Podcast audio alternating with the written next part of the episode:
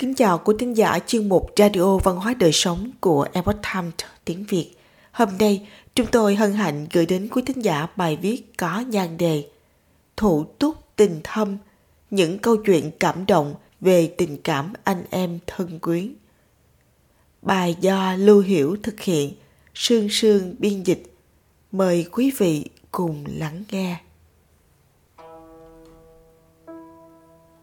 Nho cha cho rằng hiếu để là căn bản của nhân, hiếu thuận phụ mẫu là hồi báo công ơn dưỡng dục của cha mẹ. Để là sự yêu thương giữa huynh đệ tỷ muội và bằng hữu ngang vai ngang vế. Hiểu hiếu để con người mới có thể tề gia, mới có thể đặt định cơ sở lý tưởng cho trị quốc bình thiên hạ. Để nghĩa là gì? Nói một cách cụ thể, chữ đệ này bên trái là bộ tâm đứng, bên phải là chữ đệ. Trong thuyết văn giải tự có giải thích thiện huynh đệ giả, nghĩa là huynh trưởng luôn phải quan tâm chăm sóc các em. Các em cũng phải tôn kính, nghe lời huynh trưởng. Giữa huynh đệ tỷ muội tương thân tương ái, chung sống hòa thuận.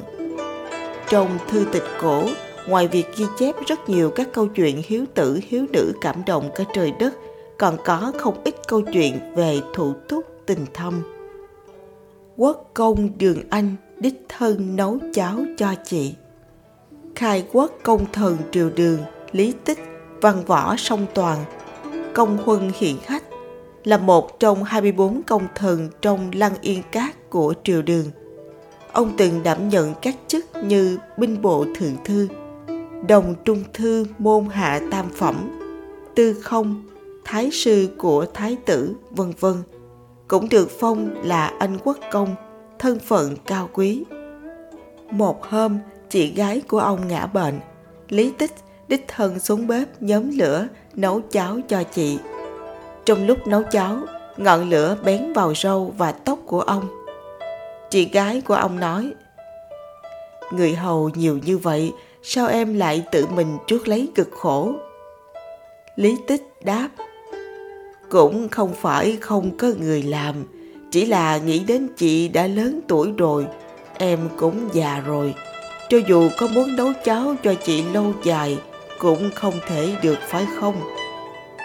Hiển nhiên, lý tích vô cùng trân quý tình cảm giữa hai chị em cũng giống như vậy quan hệ giữa Lý Tích và em trai Lý Bật cũng rất tốt. Lý Tích hiểu rõ tính nết của Lý Bật và cũng tín nhiệm người em này.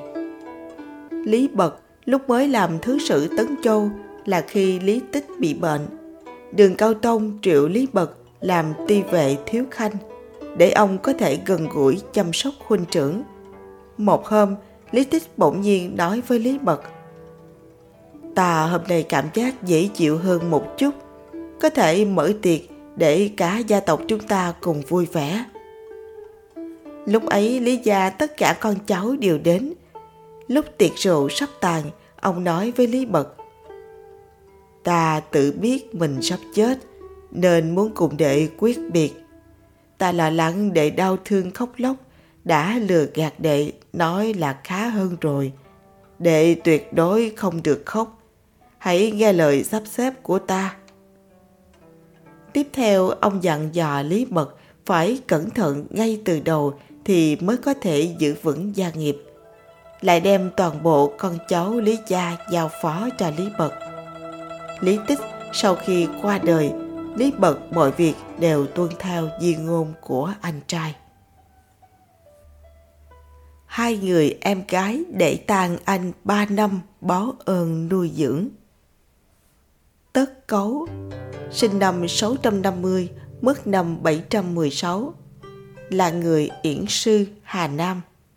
Ông thuở thiếu thời đã đậu tiến sĩ.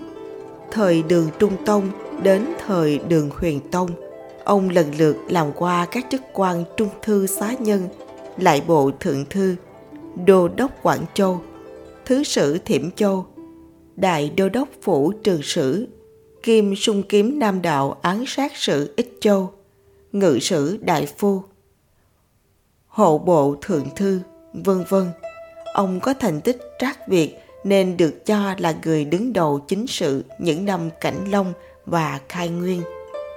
Huyền Tông từng dán án thư cho ông. Cô khiết độc hành, hữu cổ nhân chi phong.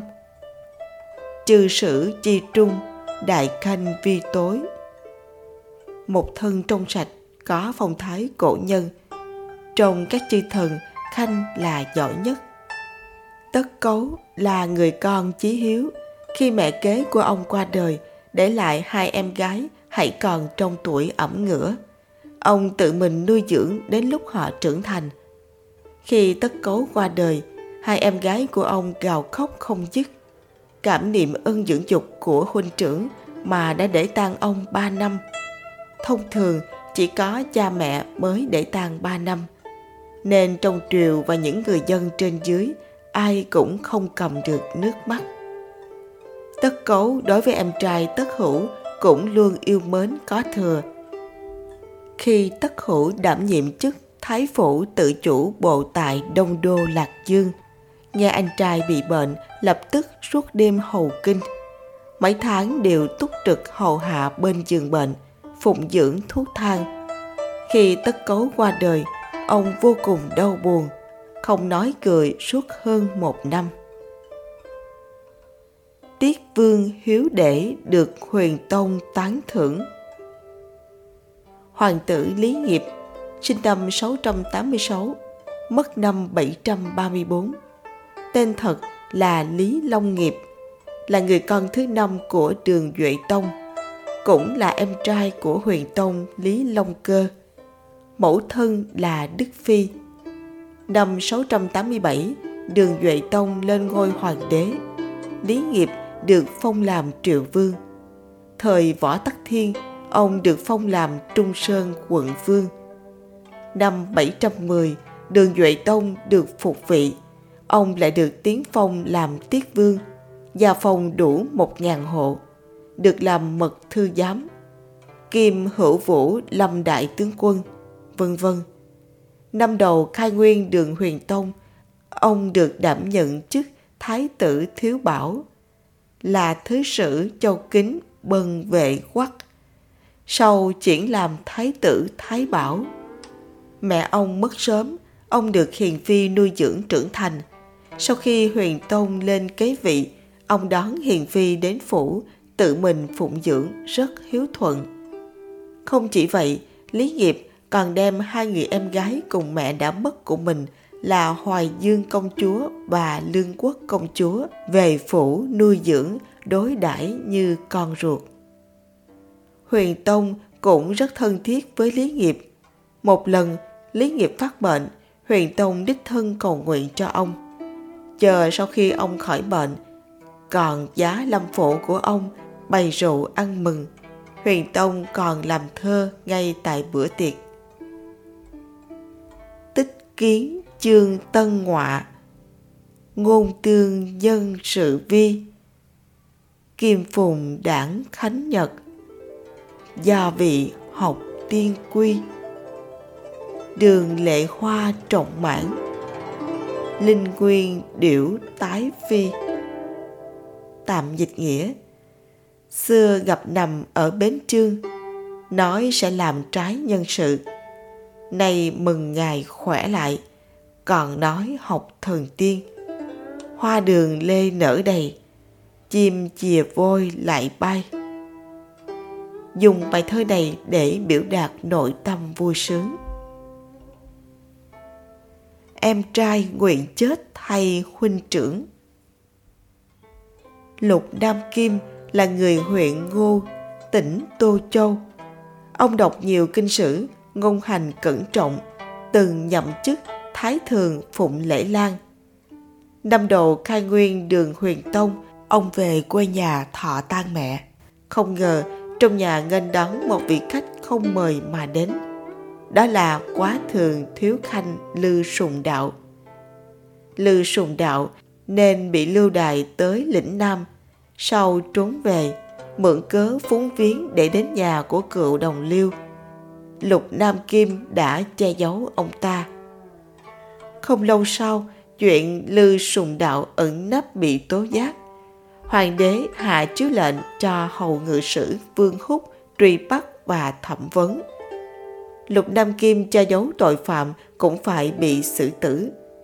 Lúc đó em trai lục nam kim là lục triệu bích đến chỗ vương húc tự thú nói mình mới là người che giấu lư sùng đạo người đáng bị xử tử phải là mình Lục Nam Kim thì khăng khăng nói em trai tự bịa chuyện không hợp với tình hình thực tế, tự mình nguyện ý nhận lấy cái chết. Huynh đệ tranh chết khiến Vương Húc cảm thấy kỳ lạ. Lục Triệu Bích bèn nói ra nguyên nhân. Huynh trưởng có tài cán, vong mẫu chưa được an táng, tiểu muội còn chưa xuất giá. Ta thuở nhỏ ngang bướng, sống cũng không có tác dụng gì chi bằng chết đi. Vương Húc lập tức tâu câu chuyện này lên Huyền Tông. Huyền Tông cảm động vì tình cảm thân thiết của hai anh em, ban lệnh đặc xá cho cả hai người. Tư liệu tham khảo Đại đường Tân Ngữ Cựu đường thư Quý thính giả thân mến, Chuyên mục Radio Văn hóa Đời Sống của Epoch Times tiếng Việt đến đây là hết. Để đọc các bài viết khác của chúng tôi, quý vị có thể truy cập vào trang web epochtimesviet.com. Cảm ơn quý vị đã lắng nghe, quan tâm và đăng ký kênh. Chào tạm biệt và hẹn gặp lại quý vị trong chương trình lần sau. Kính chúc mọi điều bình an và tốt lành đến quý vị cùng người thân.